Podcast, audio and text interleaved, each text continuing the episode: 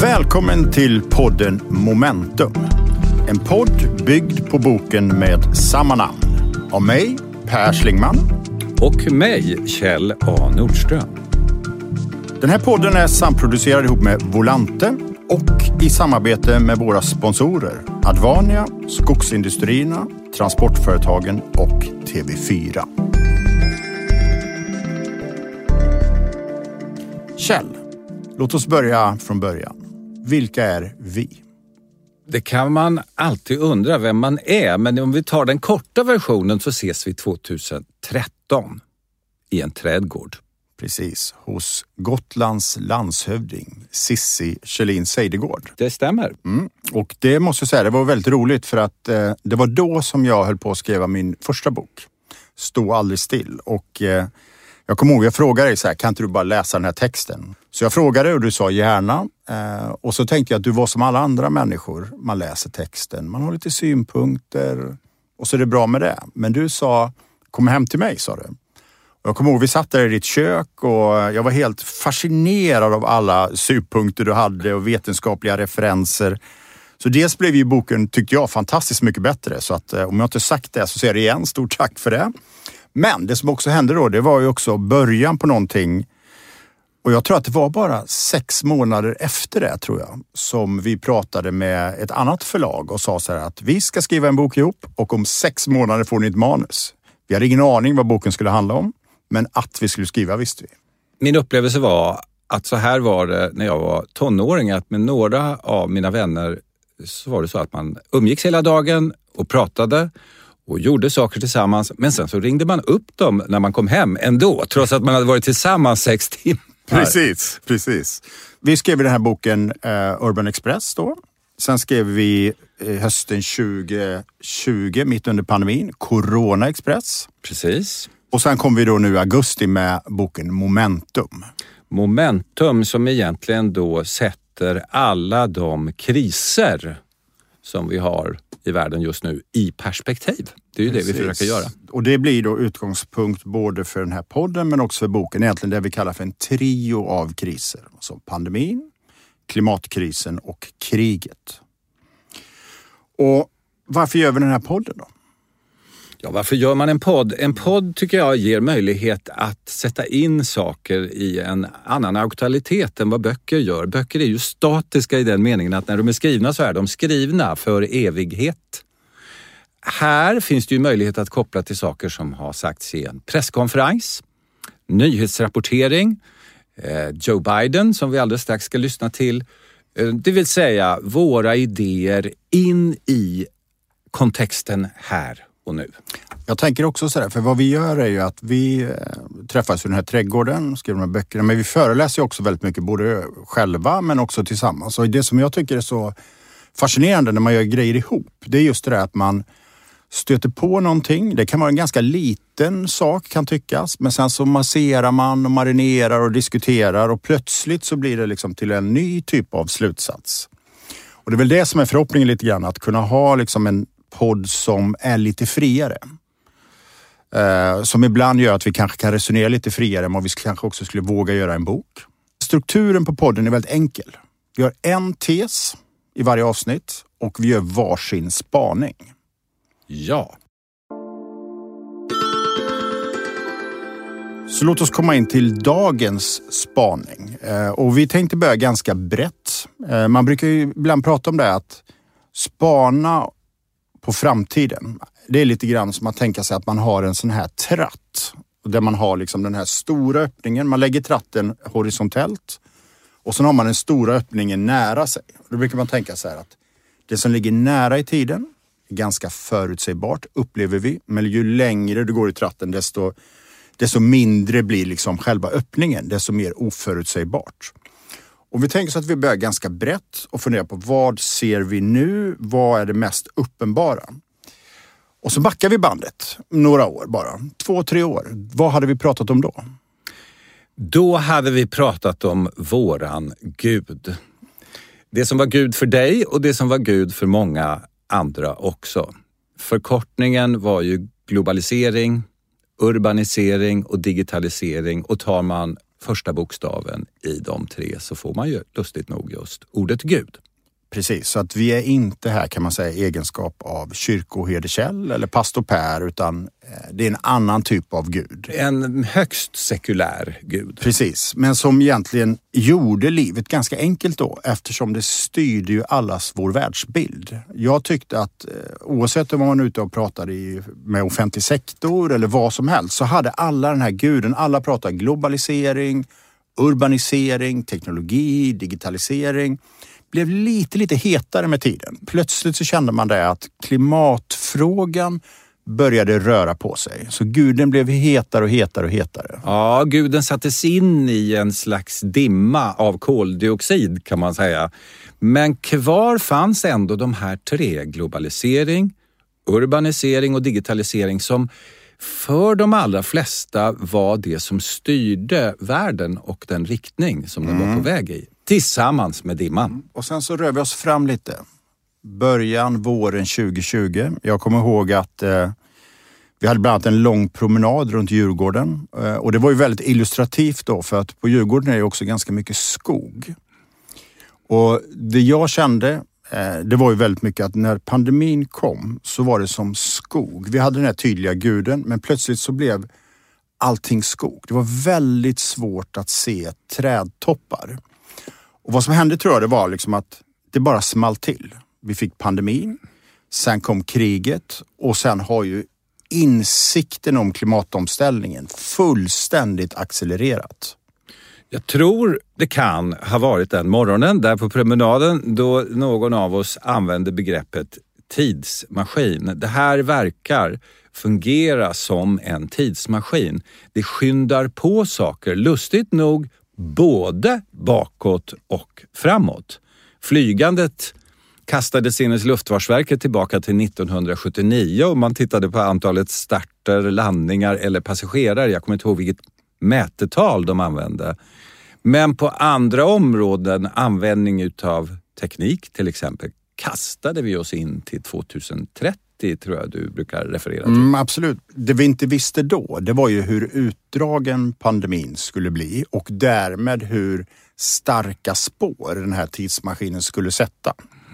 Men det som jag tyckte var så oerhört intressant, eller är intressant, man ser det i efterhand, är att den här förändringen följer inte de gamla mönstren som ofta handlar om att ny teknologi adapteras först och främst oftast av högutbildade unga män, högutbildade unga kvinnor. Utan det som hände med den här tidsmaskinen, det var att en 85-åring plötsligt utan några problem kunde sitta och konversera med sina barnbarn via Zoom och så vidare. Så att det här språnget togs ju i hela befolkningen. Stad, landsbygd, unga, äldre. Så det var en enorm tidsmaskin. Och du är ekonom. Jag är också förvisso ekonom, dock inte lika eh, formellt högutbildad. Men det vi konstaterar också fascinerande, det var ju hur den här dysterheten i början långsamt förväxlades och förvandlades till mycket mer av optimism. Vi såg hur vi kunde faktiskt ställa om. Vi såg hur otroligt robust ekonomin var. Siffrorna idag kan vi ju säga det, det är inga gissningar. Siffrorna är ju helt häpnadsväckande. I början där eh, så for ju 30 procent, 40 procent genom luften i intervjuerna om hur djup skulle den här eh, sarkasmen bli. Idag vet vi att de nordiska länderna förra året förlorade mindre än 3 procent av sin bruttonationalprodukt. Det är ju alldeles häpnadsväckande i ljuset av att vi ändå har haft den största pandemin sedan spanska sjukan. Till det tycker jag också man kan lägga det fantastiskt intressanta fenomen vi har just nu. Att vi har kompetensbrist inom sektorer som exempelvis besöksnäring. Och vad innebär det? Varför har vi det? Jo, därför att vi människor hade sån otrolig förmåga att ställa om. Så väldigt många som jobbade i de här sektorerna nu gör andra saker. Så att det handlar om både hela vår ekonomi men också oss som människor, företag, ledarskap. Vi kan verkligen liksom känna oss stolta över detta och trygga. Men det finns ju ett område där vi ganska tydligt såg att vi inte lyckades. Här var vi för känsliga. Och det var väl egentligen om man tar, går tillbaka till guden, G, globaliseringen. Vad var religion tidigare? Jo, idén om globala företag, globala värdekedjor, pressa ner kostnaderna, väldigt förfinade värdekedjor. Detta utmanades, eller hur? Planeten som en enda stor lekplats. Men vi ska börja med att lyssna på ett inslag från TV4. De bygger styrsystem för industrin, skåp proppade med elektronik från världens alla hörn. Men just nu går det trögt. Men här har vi en produktion med sju stycken skåp till en kund. Material beställt i augusti och vi saknar fortfarande PLC-systemen, det vill säga styrsystemet i skåpen. Vad betyder det då? Vad det betyder? Det betyder att vi kan inte leverera skåpen, vi kan inte bygga klart skåpen och kan vi inte bygga klart dem så kan vi inte fakturera dem heller. Ja, det där är ju en eh, typisk händelse och också en utmärkt illustration till globaliseringen efter de här kriserna. Idén om globalisering är ju vid det här laget ganska gammal och namnet globalisering kommer sannolikt från en artikel av en amerikansk professor på 80-talet, Michael Porter, som där skriver “This is a case of globalization”. Och det han då tänker på, det är att man börjar lägga produktionen utanför USA. IBM till exempel var ett av de företag som gjorde det tidigt. Men det var ju bara, inte bara i USA, det var ju precis lika mycket så här uppe i Norden eller i Europa. Vi började leta efter platser där man kunde lägga produktionen, platser där man kunde lägga designen, platsen där man kunde lägga huvudkontoret. Var i världen kan jag lägga de olika aktiviteterna? En fantastisk idé om, om världen är öppen och om det är så att gränserna bara finns där i någon sorts teoretisk mening men inte i en praktisk mening. Och hoppar man då fram till tiden efter pandemin och inte minst tiden efter den 24 februari då eh, Vladimir Putin beslutar sig för att attackera Ukraina då kan man ju se att det där antagandet om den öppna världen, det är inte där längre. Och då fastnar komponenterna till skåpet. Någonstans i världen, i produktionskedjan eller i en hamn.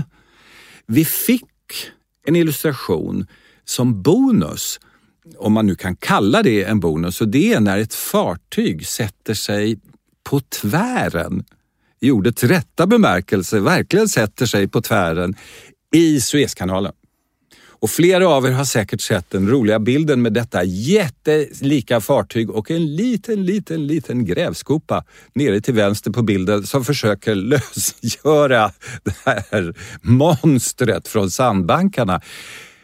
Men fartyget, det enskilda fartyget hade alltså påverkan på ett stort antal industrier i Europa som helt enkelt får stopp i produktionen precis på det sätt som vi hörde här i inslaget. Vi var känsliga. Här var vi inte så robusta. Nej, och det här var ju närmast religion. Jag kommer ihåg den här boken av Fukuyama, Historiens slut. Idén var egentligen där att nu är vi helt deterministiska. Nu är historien slut. Den liberala marknadsekonomin har vunnit. Världens alla länder kommer att öppna upp för frihandel. Möjligtvis Nordkorea kvar. Det som händer nu, och det här är också tidsmaskinen spelar in.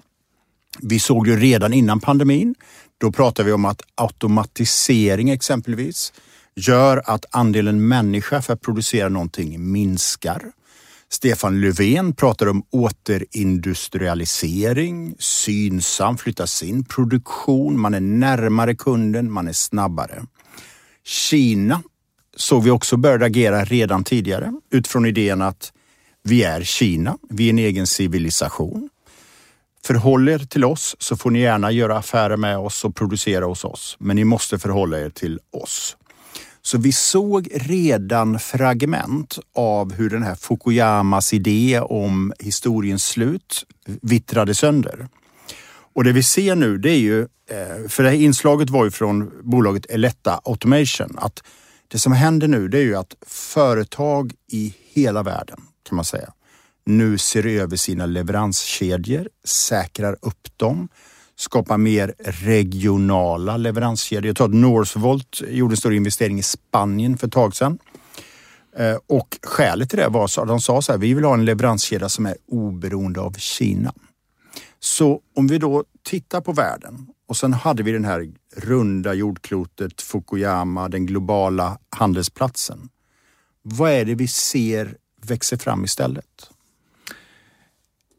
En kanadensisk mediafilosof eh, satte namnet på det här fenomenet på 60-talet när han pratade om den globala byn. Det är någonting som har använts över åren, ofta av både politiker och företagsledare. Vi bor och lever i en global by och i den mening det ännu inte är det så kommer det i vart fall att bli det. Nu skulle man kunna säga att det är bråk i den globala byn. Det är upplopp i den globala byn. Vi är helt enkelt inte nöjda med hur grannarna beter sig. Vi har ju en granne till exempel en timmes flygning från Stockholm, eh, om man vill landa i Sankt Petersburg, som vi är inte bara missnöjda med, vi är rädda för den grannen. Och det här är ju naturligtvis ett eh, dödligt hot mot hela idén om den globala byn. Man kan misstänka att den här byn kommer att dela upp sig i väldigt tydliga kvarter, delar. Det här är inte en planet, en lekplats, en arena, utan den kommer att falla sönder i delar. Oligoner har vi valt att kalla det, alltså få, få strukturer. Kina som du säger som är en egen civilisation och tydligt understryker det. Handla gärna med oss, men inga synpunkter tack. Eh, vi har funnits längre än er. Vår historia är längre, den dokumenterade historien. Vi har våra egna traditioner, vår egen mat, vår egen musik. Eh, handla som sagt gärna, men skicka inte med onödigt mycket synpunkter. Det som jag tycker är så otroligt intressant också, för det är, det är väldigt tydligt den här oligonstrukturen och det är det som gör nu också att vi i hög grad ser stigande inflation därför att plötsligt så kan vi inte använda låglöneländer för produktion utan måste liksom hitta kedjor som är närmare oss, som är tryggare och så vidare. Och det naturliga då, det är ju att vi ser ju säkerhetspolitiska strukturer kring detta växa fram. Det förstärks inte minst av att Sverige och Finland nu så aktivt söker medlemskap i Nato. Vi ser hur det påverkar handel. Det är klart att basen är lite grann som du säger etiska system som någonstans är grunden. Men det som också är väldigt intressant och säger någonting om vår tid, det är också hur internet är en så otroligt tydlig struktur i detta. Hur vi ser att inom det som är vår del av världen, vi ska komma tillbaka lite grann senare och spekulera lite grann hur oligonstrukturen ser ut. Men vi ser en väldigt tydlig internetstruktur här där vi har våra sociala medieplattformar. Kina har sina sociala medieplattformar och det som händer i Ryssland är ju både att amerikanska plattformar drar sig ur men också att Putin väldigt tydligt eh, och Gazprom förstatligar de plattformar som finns. Så att det är någonting som händer där vi också separerar människor från varandra och den här för vi har ibland pratat om att den, den globala datamängden, kunskapen av världen delar vi alla med alla. Men ett maktmedel idag är ju internet. Ja, det är så intressant och naturligtvis eh, förfärligt är nog ordet som ändå passar. Att se hur det där som var en hippiedröm och föddes i någon sorts dimma av marijuana i Kalifornien i slutet på 60-talet när man funderade om den öppna världens möjligheter, när teknik sågs på som någonting som skulle befria oss människor från ett antal problem, medicinska problem, säkerhetsproblem och sen så kommer internet och är ganska nära den där drömmen. Den är ju som om en dröm som blir sann. Och alla, eller många, kan minnas internets barndom när det pratade om information wants to be free. Det var ju vad som sades. Och nu kommer vi att få ett eget universum där, där information finns tillgänglig för alla överallt hela tiden och inte minst de mest utsatta i världen kommer att ha så stor glädje av det. Och så hoppar vi till nu. Och det var väl inte riktigt vad det blev utan tvärtom så har ju internet gradvis också kommit att förvandlas till något av ett vapen som man kan rikta mot varandra med eh, många intentioner som inte är så goda alla gånger och det har vi ju sett väldigt tydligt nu. Absolut. För, bara för att göra en liten avstickare här så det, det är ju intressant det där hur internet från början var det här anti-etablissemang, hippie, information måste vara fri. Så backar vi till nu och så ser vi hur internet blivit makt och stor politik. Ett annat område som är lite likt, det är ju vad som händer nu i bitcoin, blockkedjor och så vidare. När till och med Gucci, modehuset, har hoppat på detta. Man kan betala med bitcoins eh, på vissa av deras butiker. Och det intressanta med det är att återigen så har vi ett nytt fenomen. Blockkedjan, kryptovalutor präglas av väldigt mycket hippiestruktur. Allt ska vara fritt, integriteten ska tillhöra människan. Och, men nu har, tror jag, etablerade aktörer lärt sig att man kan vara med på tåget eller inte vara med på tåget. Så till och med Gucci är med på tåget.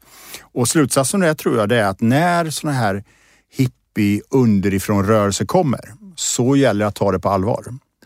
Bitcoin är ju kanske ännu mer anarkistiskt i sina rötter. För det här handlar om att man skulle befria sig från banker, man skulle befria sig från stater, befria sig från skatt. Verkligen söka den totala friheten och för att göra det måste vi ha en egen valuta. Och de här anarkotänkarna fanns ju långt innan valutan fanns. Absolut. Det kommer ju sen en, en person som ingen har träffat som kan vara en zombie, som kan vara en popgrupp, som kan vara en säkerhetstjänst som kallar sig då för Satoshi Nakamoto. Som, om man läser texten, arg sätter samman ett utkast till hur skulle en sån valuta kunna skapas och vilka är förutsättningarna för att skapa en sån? Och det där publiceras 2008 omedelbart efter finanskrisen då den här personen som möjligen är en zombie eller en mm. popgrupp eh, kommer med ett förslag som senare ska bli bitcoin. Det här för mig in på eh, en annan dimension av det här med oligoner. Därför att man brukar ju ibland lite populärkulturellt och förenklat säga att, att eh, fördelen med kontanter, det är ju att det är pengar utan minne. Och med digitalisering, med kontantlösa samhällen inom ramen för banksystemet så kan ju allting vi gör trackas och blir en del av det vi kallar för big data. Det här försöker då bitcoin utmana och sådär. Men det för mig in på just det här med oligoner och det ser, vad vi ser att det leder till det är ju de här leveranskedjorna.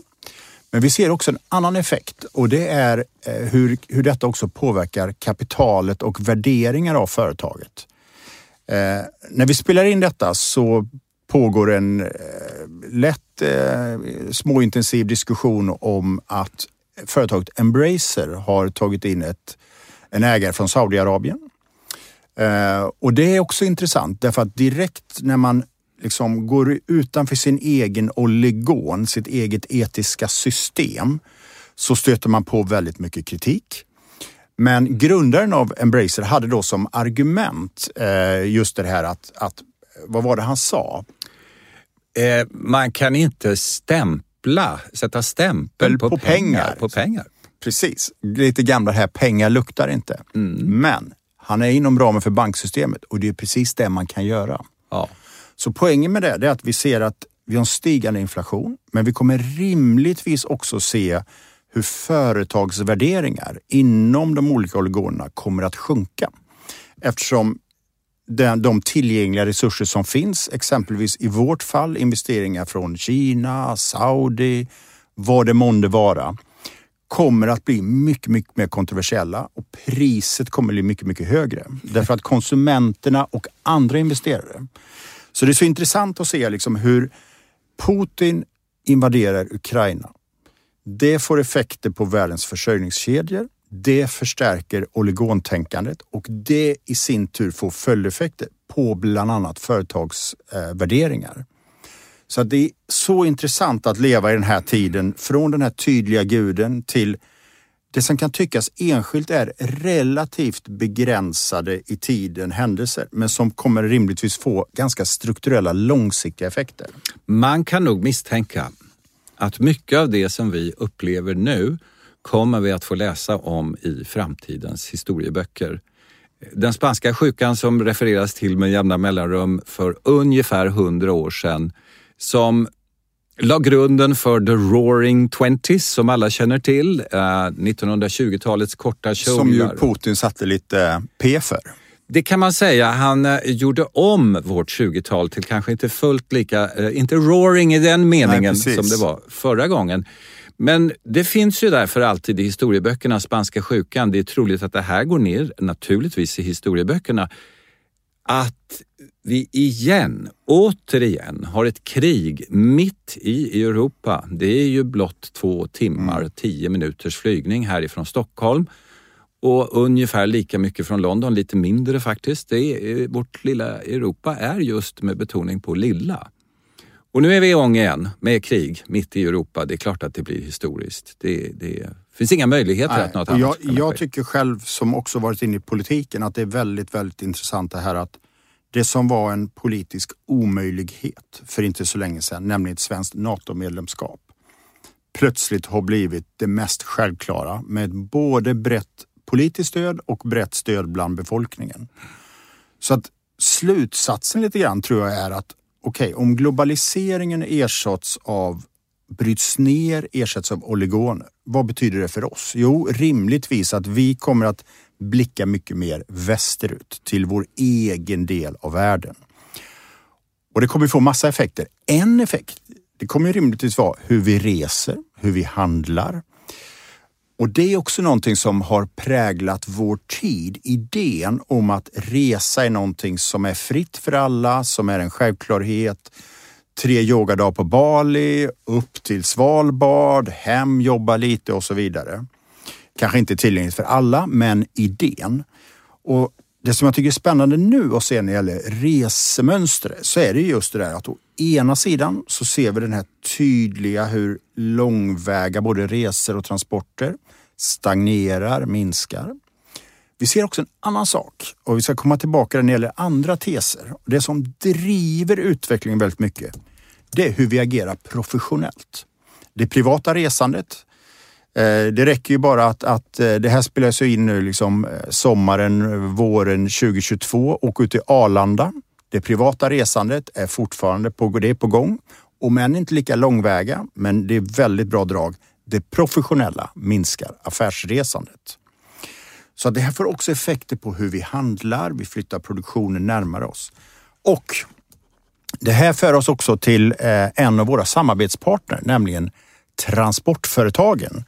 Och det är så att vi har ju i de här poddarna ett antal samarbetspartner. I varje eh, podd så tänkte vi fördjupa ett samtal med en av dem som är relevant i relation till det ämnet vi har och då är det eh, organisationen Transportföretagen, bransch och arbetsgivarorganisation med faktiskt över 9000 företag som sysselsätter tillsammans 200 000 anställda.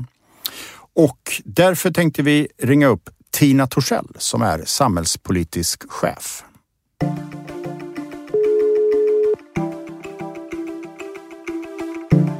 Transportföretagen, Tina Torssell. Hej Tina! Hej Per! Utgångspunkten för den här podden är ju hur vi tror att framtiden kommer att utvecklas. Så min fråga till dig blir eh, transportföretagen. Hur ser ni på framtiden? Vad ser ni framåt? Vi ser en bransch som just nu är i en väldigt kraftig förändring. Framåt så ser vi ju tysta och rena eh, transporter, men just nu så ser vi en, en transportnäring som förändras väldigt snabbt. Eh, och det kommer att ställa jättestora krav både på politiken och på företagen. Politiken behöver investera och fokusera på energiförsörjning och företag ska nu investera i elfordon och utbilda sin personal och sådär.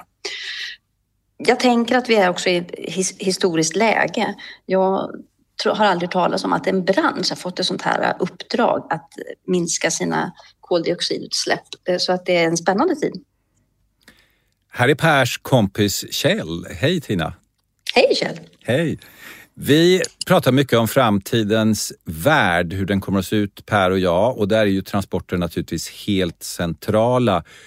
Hur ser du och ni på det här med lokala, regionala och globala transporter? Hur, hur kommer det där att spela ut, som man säger i vissa sammanhang? Ja, spännande.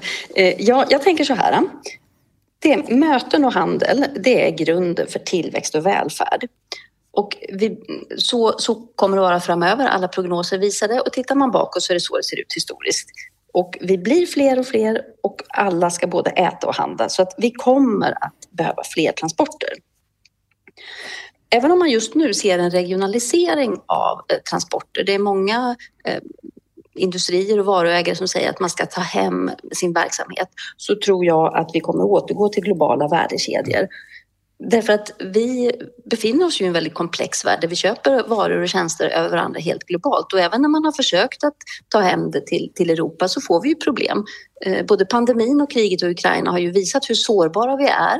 Och även om vi inte har brist på jorden på halvledare så är det ju olika transportsystem som, som inte fungerar när vi skär av de här, det här finmaskiga nätet av globala transporter. Så att jag tror att vi kommer att återgå till globala värdekedjor därför att det är det som har drivit fram den här välfärden och vi kommer att återgå till det. Men det är möjligt att de i framtiden blir lite mer hållbara, att det är ett fokus på sociala klimatfrågor eh, på ett annat sätt än vad vi kanske har haft fram till nu. Intressant. Mm. Mycket intressant. Eh, delvis, eh, men inte annan nyans än vad som kanske är vår analys av vad som kommer hända med de globala värdekedjorna framöver. Väldigt, väldigt spännande. Du nämnde ju själv också klimatomställningen eh, som ju ni både har fått liksom ett, ett eh, politiskt åtagande eller ett krav på er att minska utsläppen. Men jag vet också att det händer enormt mycket. Kan inte du berätta lite grann på vad händer inom transportnäringen när det gäller den här kraftfulla omställningen som, som nu sker? De politiska målen ser ut som så, det är, det är det vi siktar emot. Vi siktar emot eh, netto noll 2045. Eh, det första, eh, ett delmål är att minska utsläppen med 90 procent till 2040 och det närmsta målet är att minska med, med 70 procent till 2030. Det är vi helt fokuserade på. Men det man ska ha klart för sig är att framtidens transporter de är ju både tysta och rena. Och det har en väldigt stor inverkan på det samhälle som vi bygger. Ehm, för har man helt tysta transporter, då kan man köra nattetid. Ehm, har man rena transporter, eh, då kan man ju också köra, eh, då finns det ingen anledning att begränsa transporter som har varit grund till välfärden. Ehm, så jag tänker att framtidens transporter som kommer det kommer bara explodera. Vi kommer att ha drönare i, i Norrlands inland och vi kommer att kunna köra med ellastbilar nattetid i städerna för det stör ingen.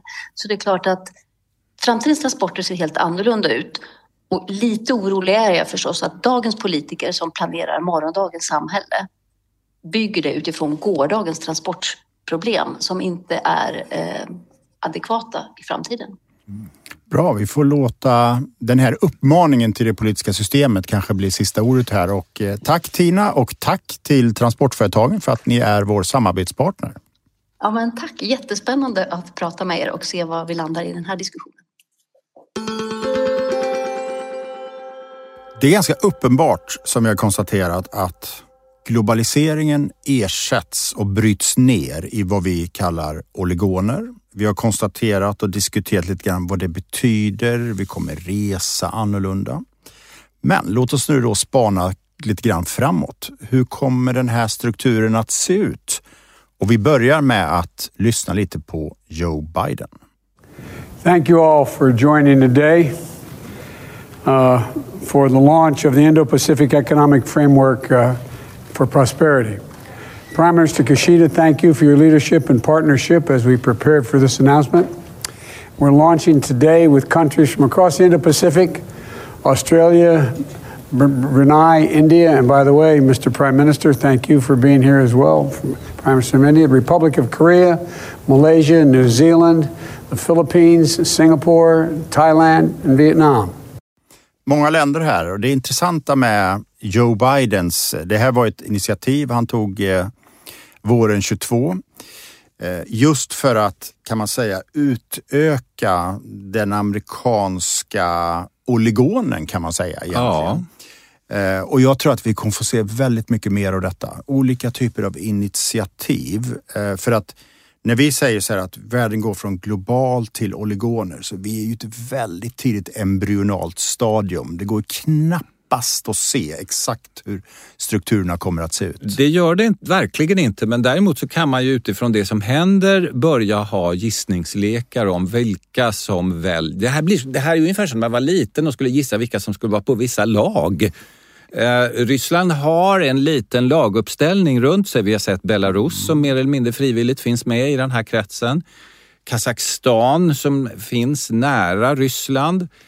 Ett gnisslande förhållande till Kina, så det verkar inte riktigt som de finner varandra i någon ny struktur. Bidens tal indikerar också någonting som är väldigt viktigt att komma ihåg, att det här är inte geografiskt definierat. Det är inte länder som nödvändigtvis är nära varandra geografiskt som nu klustrar ihop sig, utan ideologiskt. Vi delar samma värdegrund och därför finns ju naturligtvis Australien med. Därför finns eh, Sydkorea med. Japan finns med i den här gruppen av länder som vi kan misstänka att också finns runt oss här i Europa. Precis, man skulle kunna kalla det för västoligonen. Låt oss säga att det är den första och då är det väl Europa. Det är också en fråga vad Europa kommer vara sett till centrala Östeuropa. Var kommer gränsen gå? Där gränsen går nu eller var kommer den gå? Och sen har vi USA och de här länderna som du borde räkna upp och som Biden egentligen räknar upp. Och det är ju kan man säga en oligon som delas i grund och botten, kanske trots Orban, eh, trots Le Pen, trots Trump, att vi ändå har en grundläggande idé om mänskliga rättigheter, om frihandel, kommer rimligtvis ha ganska mycket frihandel inom den här oligonen. Så det är liksom den första tydliga oligonen och det betyder ju för oss i Sverige att vi kommer mycket mer vända oss mot de här länderna. Dessutom är det ju så att vi har sagt att vi är väldigt globala, men tittar vi på våra handelsmönster hittills ja. så har det ju varit där. Norge, Tyskland, våra största handelspartners. Ja, tittar man på våra nordiska länder som ju är fascinerande på många olika sätt. Vi är ju 26 miljoner fördelat på fem länder. Alla länder i Norden upplever, om man frågar medborgarna, vi är så små. Men 26 miljoner sett som en helhet är vi inte så små och vi är nionde eller tionde största ekonomin i världen om man ser Norden som en enhet. Det är bara stormakterna som är i, i den viktklassen. Men vad som är intressant är, väljer man det synsättet och tittar på vår handel mellan tummen och pekfingret, ungefär 25 procent av vår export och import är till andra nordiska länder. Det är som en del av vår hemmamarknad. Det är vår hemmamarknad och sätter man sig i Helsingfors och ställer samma fråga så är lustigt nog ungefär 25 procent av Finlands export och import till andra nordiska länder. Det vill säga alla vi fem har en ganska stor hemmamarknad som lägger en eh, fin bottenplatta för det vi kallar export, men även import. Lägger man sen till några mycket eh, eh, välkända grannar, Tyskland, England, Nederländerna och Belgien börjar vi redan nu komma upp i 60-70 procent av vår export och import. Det är fascinerande att se att efter så många år av resande, internationalisering och tal om att världen nu äntligen öppnar sig så är listan av våra största handelspartner ändå väldigt lik den vi hade för kanske så 70 år sedan. Slutsatsen lite grann av det är sett till handel och värdeskapande och företagande så kanske den här idén i sin mest renodlade form om globalisering mer var en idé än någonting som vi såg i verkligheten. Det var nog en väldigt frestande och väldigt lockande och i någon mening också väldigt eh, mm, kraftfull idé, det här med globalisering. Men det finns ett uttryck på engelska som jag tänker på ibland när det här med globalisering kommer upp. It was a pie in the sky.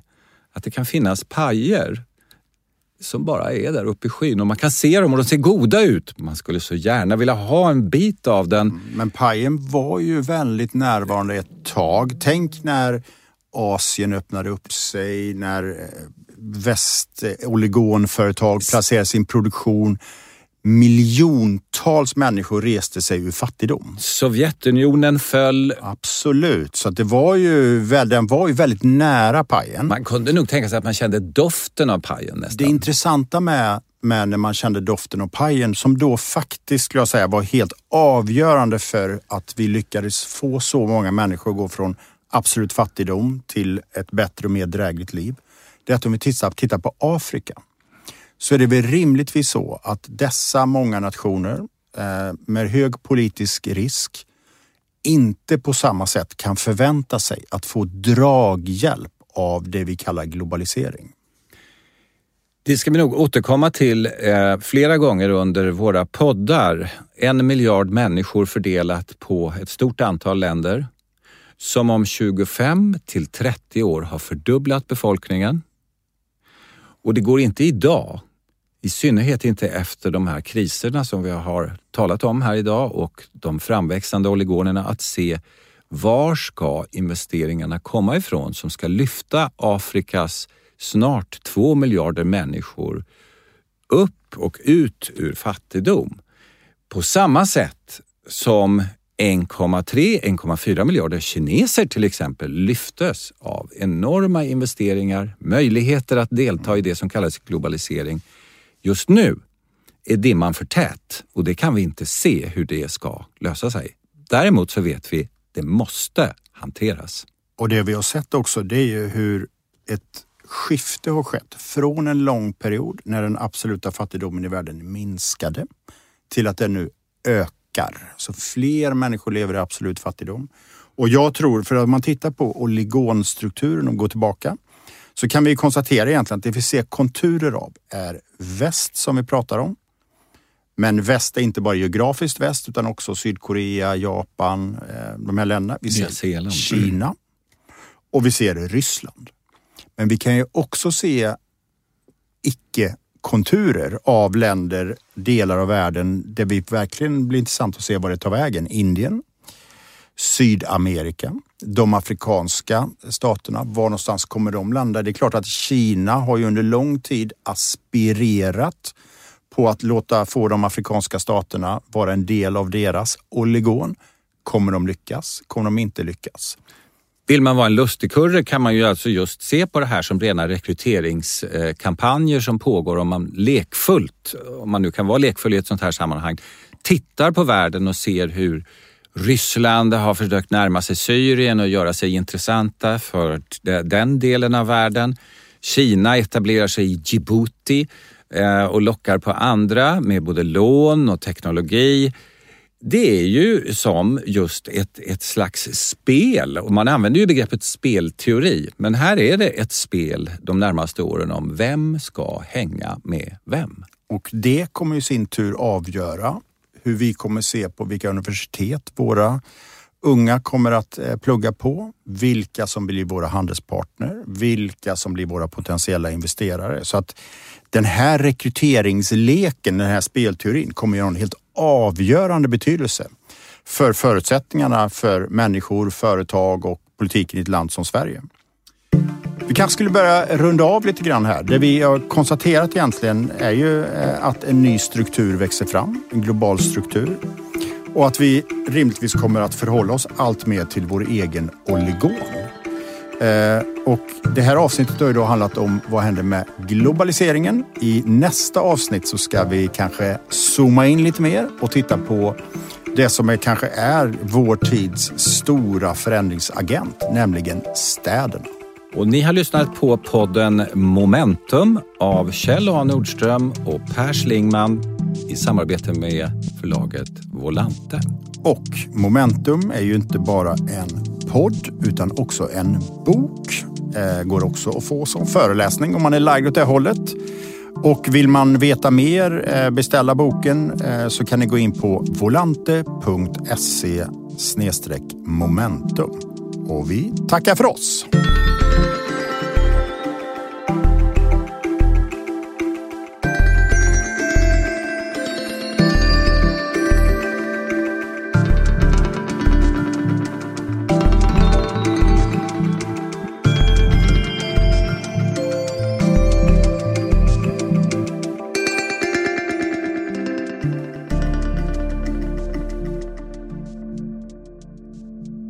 här programmet görs på Beppo. Beppo.